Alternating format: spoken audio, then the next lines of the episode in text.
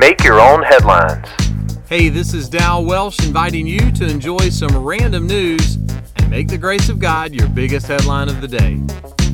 Today's podcast is sponsored by Doers Dance Shoes and the letter N. So, have you ever needed help with directions? What if someone built you giant arrows to show you which way to go?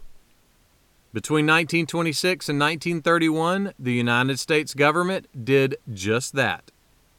Through the Air Traffic Control Association, giant concrete arrows were systematically built around the country with their own little beacon light like an air traffic control tower. The giant arrows on the ground were used in the early days of airmail to help the pilots find their way. Speaking of mail, I heard about a guy that got a job as a mailman. He quit, though, when they handed him the first letter to deliver. He looked at the letter and thought, This isn't for me. The psalmist was writing a song of praise to God and said this Your word is a lamp to my feet and a light to my path. The Bible is not just an ancient book of fairy tales and self improvement slogans. It is, by God's design, directions for knowing Him. Why do we need to know God? Why should we read our Bibles? Why should we have morning devotions? Someone put it like this Devotions aren't for impressing God or anybody else.